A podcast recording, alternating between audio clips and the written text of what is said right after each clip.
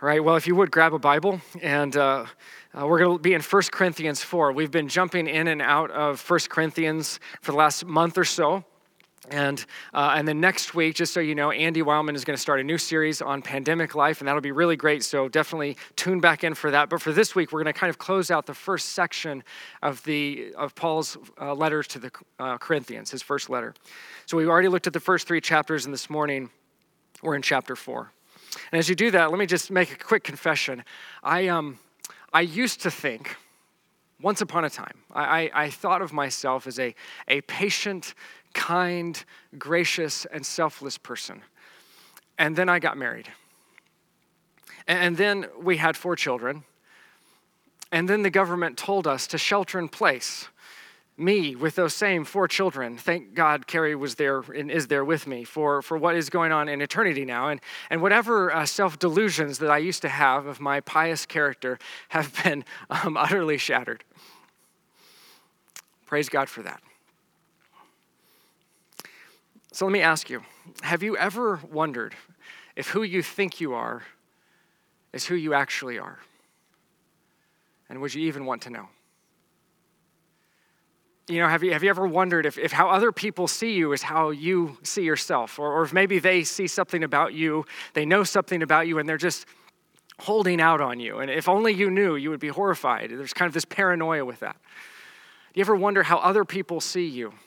And wonder, is that how I see myself? And would you even want to know? In 1944, Florence Foster Jenkins performed at Carnegie Hall in what can only be described as a celebration of self delusion.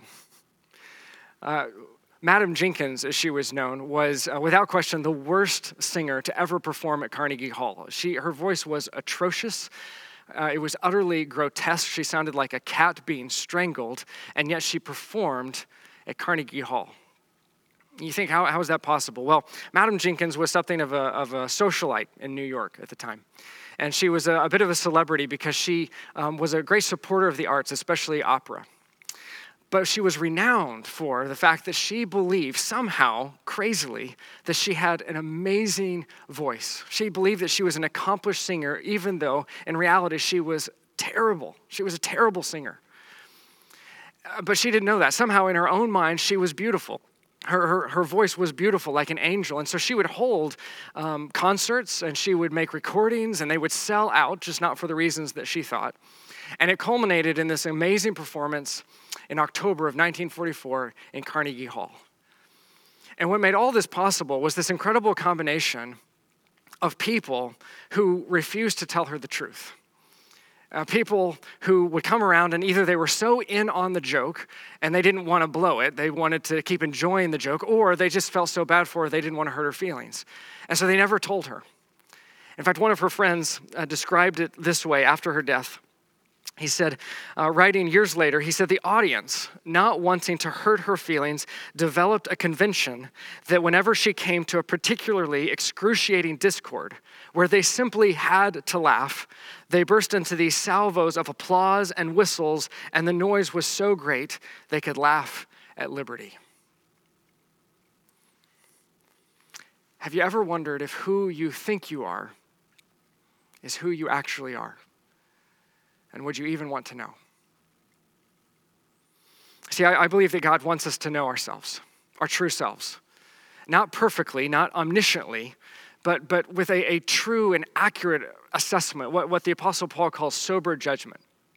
That we'd have a, a true sense of ourselves because, because self delusion is almost always fueled by pride an overinflated sense of ourself and pride itself is in one sense is always in its nature delusional uh, pride separates us from each other because pride creates a distortion of reality in my own mind. See, if I don't have a right view of myself, then I will have a distorted view of the world. My, my view of the world, of you and of God, will be skewed around this distortion of myself, almost like light bending around a black hole because of the gravitational pull. That, that my image of you and, and my image of God is warped like, like a, a mirror in a carnival house. It's bent around the gravitational pull of my own ego. And that dynamic of, of pride and, and how I see the world versus reality, that, that can never foster and sustain true relationship because it's built on a lie. It's a delusion of my own making. And so pride, because it's, it's delusional in this sense, it always separates us from one another. It always creates a gap, and it separates us from God as well. And so when Paul, here in chapter four, he's writing to the Corinthians, he, he's really, what, what we're going to find is he's going after their, their self delusion.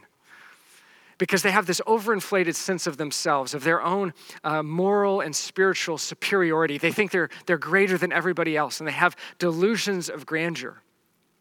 And out of this pride, they, they are, are looking down on other people and it's creating divisions within the church. And these delusions are, are, are splitting the church apart, it's, it's tearing the church in two. And as we get to chapter four here this morning, Paul has every intention, as you're going to see, to bursting their balloons. So, verse one, if you'll read along with me. So then, men, ought to regard us as servants. He's speaking of himself and the other apostles. If you go back and read in first uh, chapters 1, 2, and 3, he's talking about himself and Apollos and Peter and others who are disciples, servants of Christ. He says, Men ought to regard us not as um, objects to be compared and competed to create division, but instead, he says, as servants of Christ and as those entrusted with the secret things of God. He's spe- talking specifically of the gospel, uh, the, the message of the cross, which is foolishness to the world. Verse 2 Now it is required that those who have been given a trust must prove faithful. And then he's going to go on and explain who he must be faithful to. And this is important. Verses 3 I care very little if I am judged by you or by any other human court. Indeed, I do not even judge myself. My conscience is clear, but that does not make me innocent. It is the Lord who judges me. Therefore, judge nothing before the appointed time. Wait till the Lord comes. He will bring to light what is hidden in darkness and will expose the motives of men's hearts.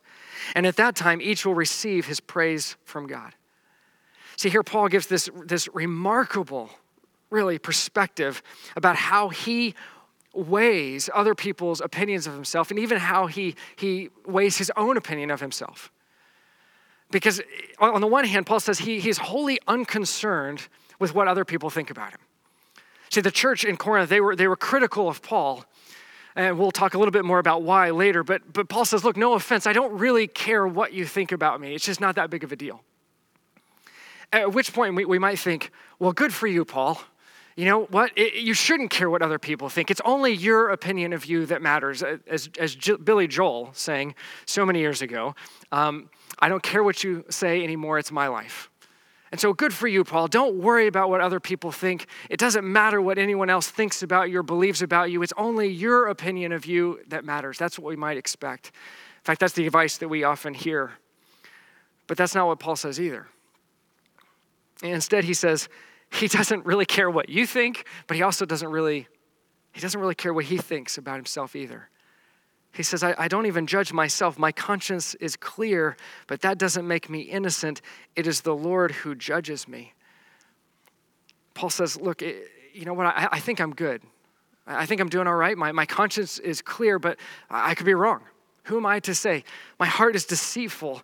And in the end, he says, I don't have the last word of my life. That's only for God to say. God is the judge.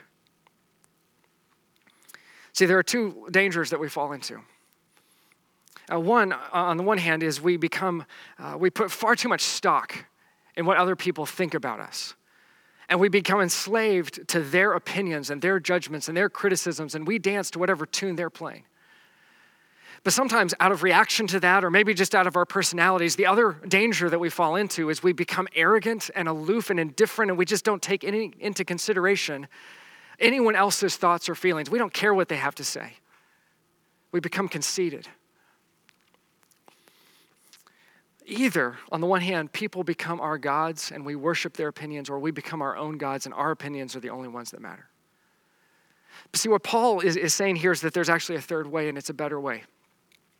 That he's not, on the one hand, going to obsess over what anyone else thinks about him, but he's also not going to obsess with what he thinks about him. In fact, he's not really going to give himself that much thought at all because he's leaving it to the Lord. At the appointed time, one day, he will stand before the Lord, and the Lord will tell him. The Lord will say, Hey, Paul, this is what you got right, this is what you got wrong. He says, and then God's going to tell me, and that'll be fine. But until then, I'm not really going to worry all that much about it. I'm not going to obsess with what you think. I'm not going to obsess with what I think. And instead, I'm just not going to really worry that much about myself at all. It's what C.S. Lewis called the art of self forgetfulness. See, what Paul's saying here isn't that, he's not saying that we shouldn't listen to other people. He's not saying that we shouldn't receive um, loving correction, that we shouldn't give loving correction, even. But what he is saying is that when we see ourselves in relation to God first and foremost, his desire for my life, how God sees me in Christ, it removes all this pressure of trying to live up to the expectations of other people, while at the same time it deflates my own ego because I'm not really that worried about me either. See, it's, it's this posture of, of humble confidence before God and how God sees me being loved and accepted because of Jesus. It's this posture that allows me then to, to, to both accept criticism when I receive it, but in a way that doesn't crush me, and even to love those people around me without giving in to their every whim and bowing down to whatever they think while at the same time um, not making myself out in some way to be superior and being dismissive out of arrogance. What I find really fascinating about this is that, that Paul, he's just not that concerned. He's not that concerned with what you think. He's not that concerned about what he thinks. He's just not that concerned. Paul's not freaking out. Right? He's not, he's not worried, like, am I good or am I bad? How am I doing here? Paul says, man, I, you know, my conscience is clear, but that doesn't mean I'm innocent. I, I could be wrong. For my personality, that's really hard.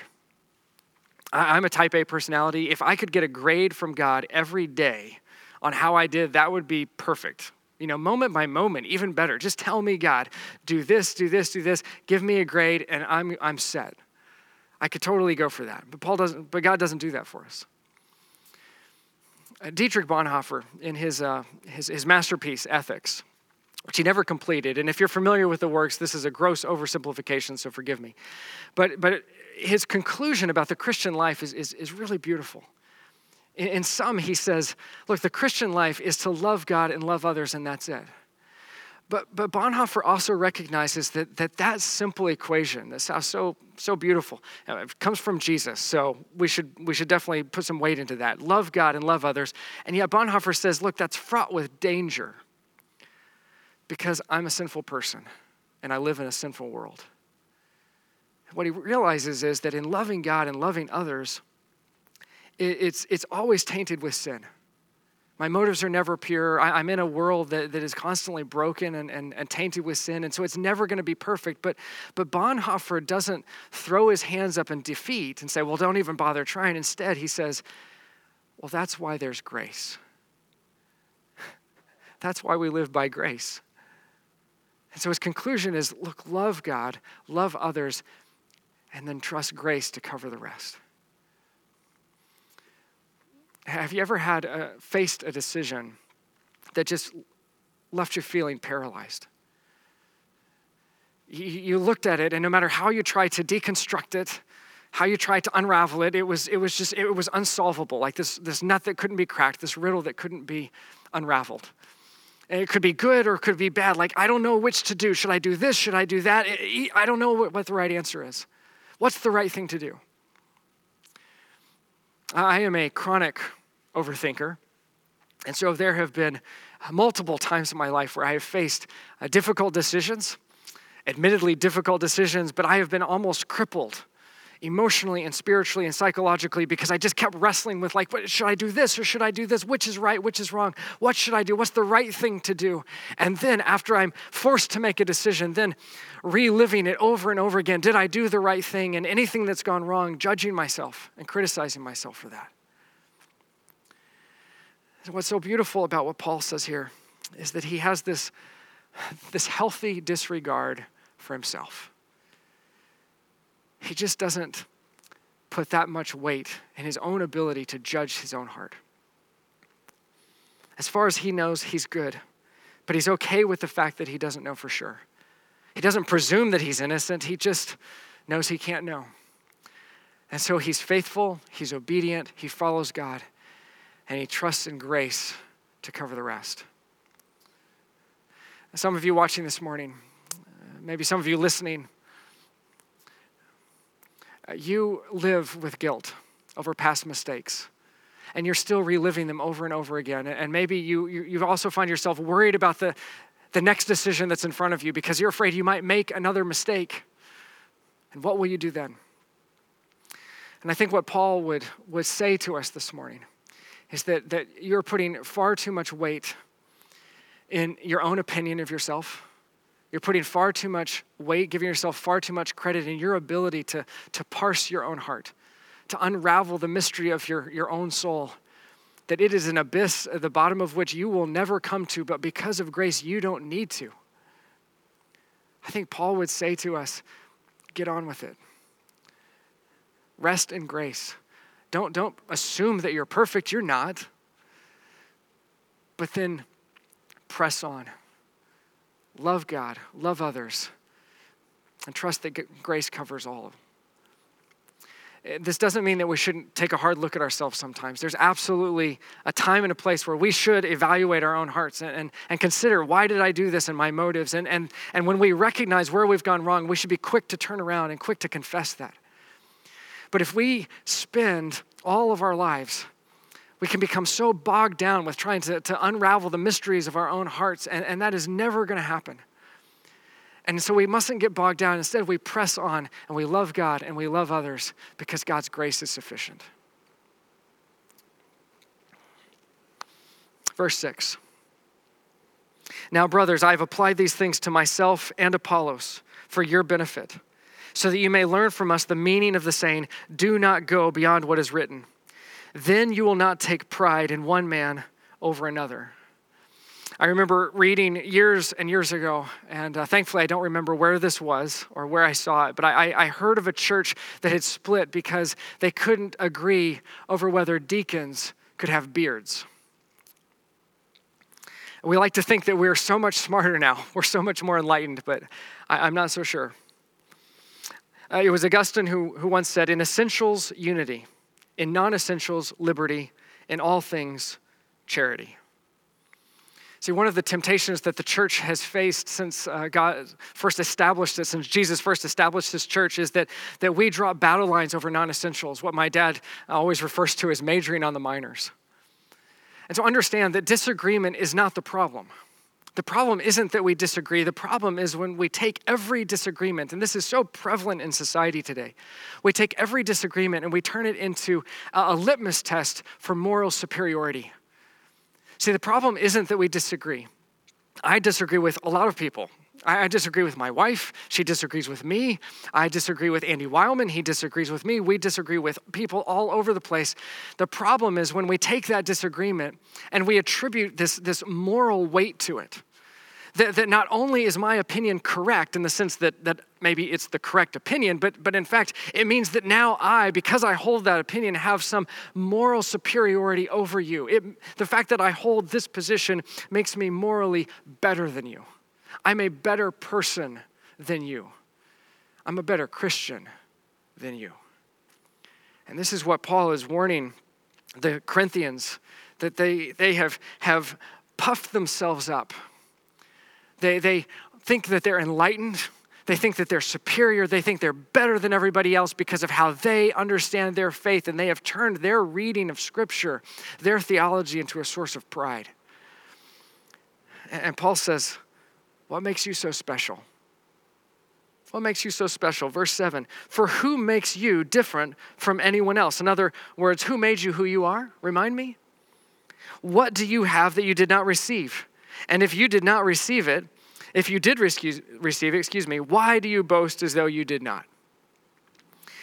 John Chrysostom is an ancient uh, uh, early church father, and in his commentary, he takes Paul essentially to be saying, okay, okay, Corinthians, let's give you the benefit of the doubt. Let's just presume for a moment, suspend disbelief that you really are that great, that you really do get it in a way that nobody else does. Even then,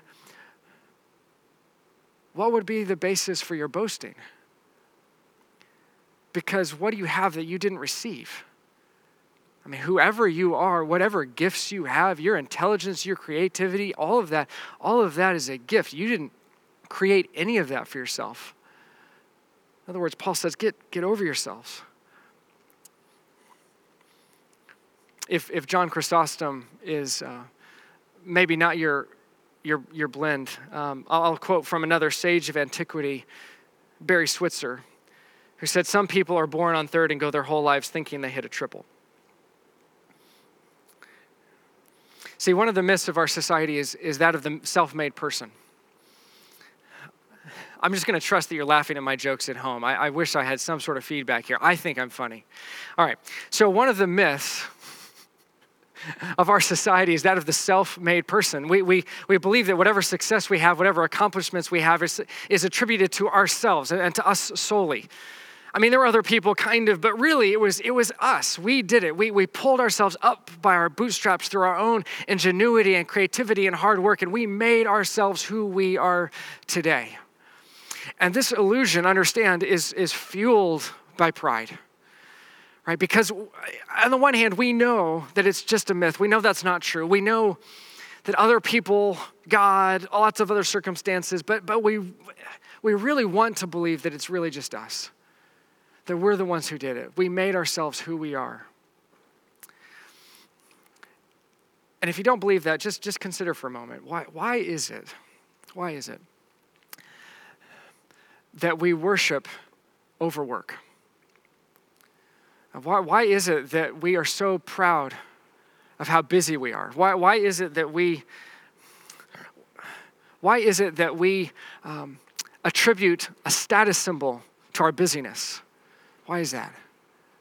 Why, why is it that even in the course of a pandemic, when we're on lockdown, and this isn't for everybody, but for, for so many of us, we found ways to make ourselves busier than ever with endless conference calls and, and endless Zoom meetings, that there is a virtual pandemic of, of online hyperactivity and overprogramming for ourselves and for our kids. Why is it? Why do we do that to ourselves?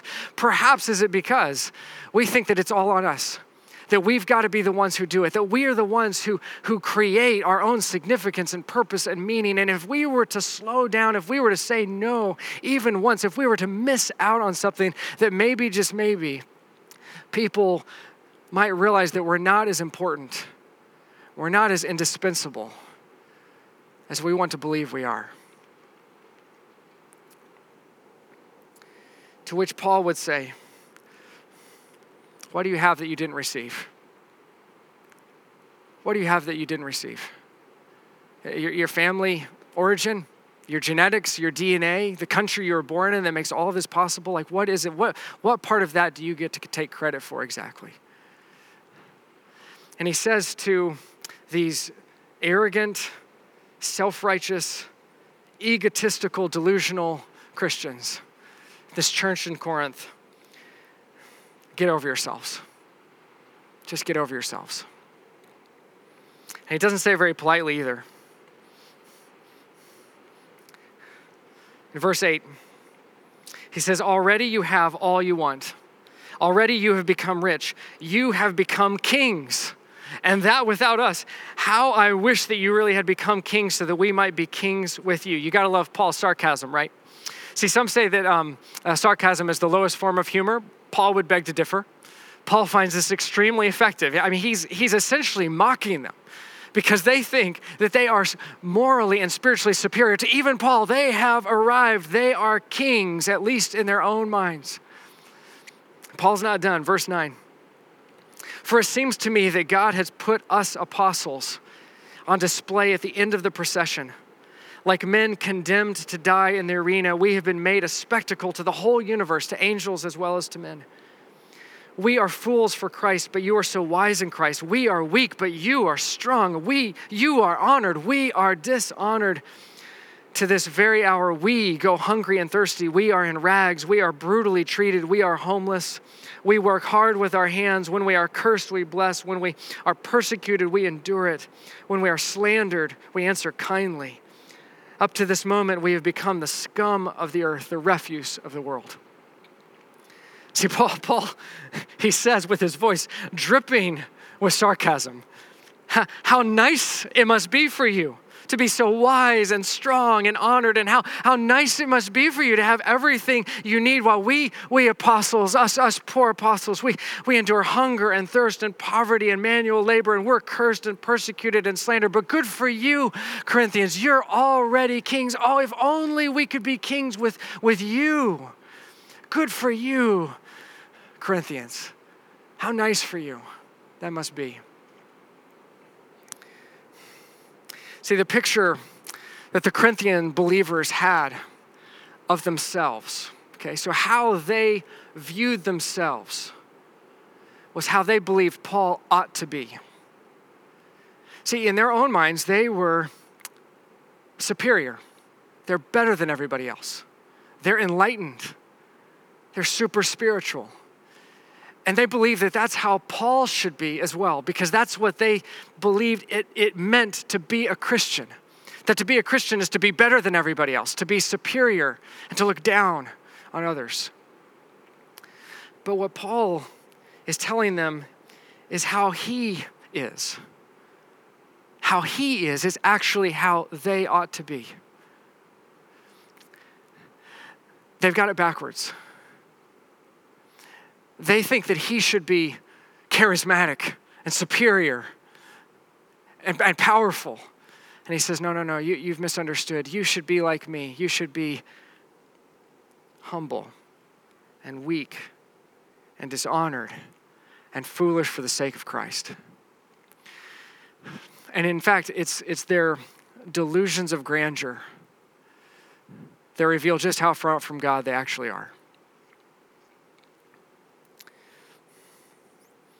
I think verse 14 is one of the most unbelievable verses in all of Scripture. Paul says, I am not writing this to shame you. Really, Paul? Because you laid it on pretty thick there, buddy. I mean, just a little bit of shame. I mean, that was that was a lot of sarcasm. That was a lot of marking. But but he says, no, I, I I'm not writing this to shame you. He says, but to warn you, as my dear children. See, Paul's not writing to shame them. He means it and intends it for their good that, that he sees himself as their spiritual father. He's trying to help them because they just don't get it. Even though you have 10,000 guardians in Christ, you do not have many fathers. For in Christ Jesus I became your father through the gospel. Therefore I urge you to imitate me. For this reason I am sending you Timothy, my son, whom I love, who is faithful in the Lord. He will, he will remind you of my way of life in Christ Jesus, which agrees with what I teach everywhere in every church. These believers in Corinth, they had missed the very heart of what it means to follow Jesus. For a lot of us, the, the past several weeks um, have just begun to chip away. at some of our delusions that we've been living under for a long time now. To remind us that we are not kings. You know, it's been easy for so long to simply be in awe and even take for granted that, that as a society we are so remarkable, we are so advanced, we are so sophisticated to believe that we are we're so self-sufficient and nothing can touch us. Certainly not some little disease. We're, we're just too organized, we're too capable, we're too competent, we're too smart. And, and now we're beginning to see just how fragile all of that really was. And I think even within the church, it, it's been easy for us to believe that, that this must be the height, the pinnacle of Christianity. I mean, I mean, just look, look at our society right now. I mean, look at, look at all that we have, all the churches that we have, all the human resources that we have within the church and Christian schools and, and Christian colleges and seminaries and all the rest. And we have, we have the Bible translated into so many languages, just in English, even. How many translations are there? And we have countless books on theology and historical backgrounds and commentaries and, and Bible studies that we can, we can get online all the time. And our pastors all have higher educational degrees and read Greek and Hebrew. And somewhere along the line, it becomes so easy to fall for this delusion that knowledge for the sake of knowledge that we can because we can be busy with our bible studies and online resources and all the rest that somehow that equates to following jesus but let me just assure you that i am not super spiritual because i can read in the greek that's not what it is to follow Jesus.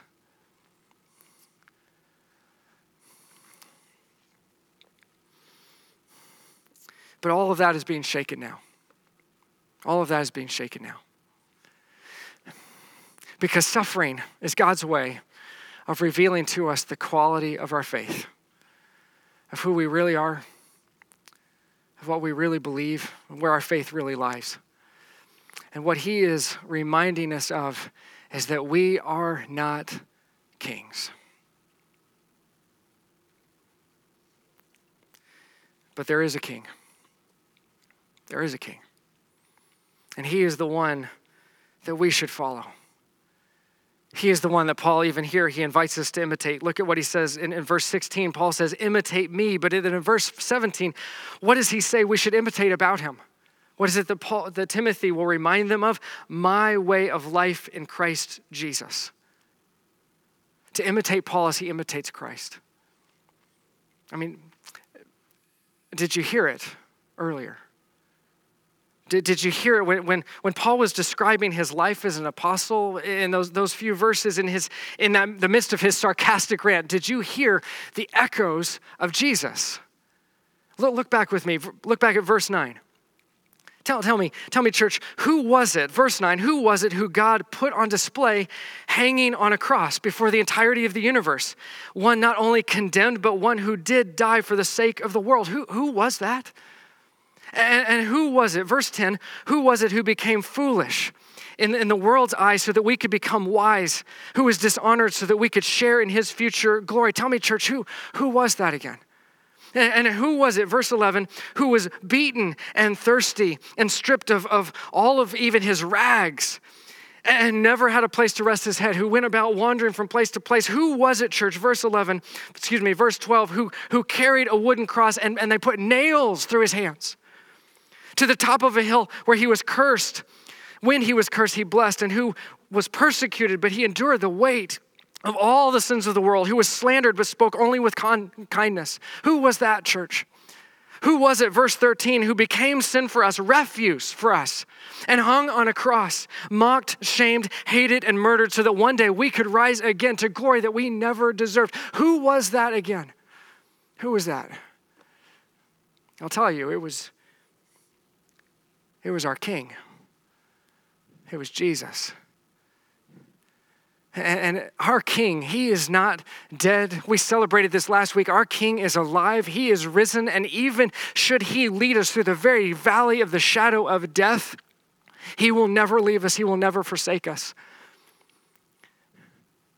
He, he is the King. He has overcome all. We will endure, right? I don't know whether what's going to happen with this present crisis. I don't know where this is headed. I don't know if it's going to be over in a month or if this is just the beginning. But, but listen to me. Our King, He sits on the throne and He has overcome death itself. What is going to stand in His way? A global pandemic? Please. He, not even death could hold Him. We will endure, we will persevere, we will overcome, but it's not because we're great. It's not because we're amazing. It's not because of our intelligence. It's not because we're sophisticated. It's because we follow the King the Lord of Lords and the King of Kings who sits on the throne, who is alive today, who has overcome all and who is good and who loves us and who has never failed us, not even once, and he never will, not even once, no matter what comes. Church, I don't know what's going to happen, but I know this is not a delusion that Jesus Christ died for the sake of sinners and he rose again on the third day and he is seated on the throne at the right hand of God. And one day he is going to return and he's going to make all things right. And that's not a delusion, that's truth. Have you ever wondered if who you think you are is who you are? And if you'd even want to know, let me tell you if you are a follower of Jesus Christ this morning, then you are a child of God and you are loved and accepted. And it's not on the basis of who you think you are or who you've pretended to be your whole life, but who you truly are because God loves you. He is gracious and He will carry us through. And if you have never given your life to Jesus, then today is the day. Today is the day. To, now is that moment where you come to God and, and quit putting on airs, quit living through the delusions that you are as good as you need to be, that you can do it on your own. Instead, accept the forgiveness that He freely offers to you in Jesus Christ. All you have to do is say thank you. And you can tell Jesus right now that I want to follow you, I want to know you, and He is already there and He's listening. And if you make that decision this morning, or if you want have questions, then I hope you'll contact us here at the church. Man, we'd love to have that conversation with you. But listen, I, I'm not, I don't know what the future holds. I'm not predicting anything. But we follow a king who sits on the throne, who is Lord of Lords, who defeated death, who is coming back to reign and to establish his kingdom, and nothing, nothing, nothing will ever change that. And he will never let us down. I hope you know that this morning. Let's pray. Father, you are good. King Jesus, you are good. Holy Spirit, you are good. You indwell us, you give us power. You are the reason that we endure, that we persevere, that we will not give up hope. You are the reason that we know that one day you will make all things right. And King Jesus, Jesus, we worship you this morning. We, we commit our lives to you. We pray that we would be found faithful in this journey. We would be found faithful to follow you no matter what, because you have promised to walk alongside us, to carry us, to lead us no matter what. Lord, I pray for our church. I pray that we would be conspicuous in our love for you. I pray that we would be bold in this time when people are seeking you in new ways. I pray that we would not hide the message of hope that we have, but that we would share it with others. Because we know, Lord, that one day every knee will bow and every tongue will confess that you are the King to the praise and the glory of God the Father. But we want every knee to bow willingly, joyfully Lord, we pray that your name would be glorified in all of this. Your name be glorified for our good. That we follow you. We pray this in your powerful name. Amen.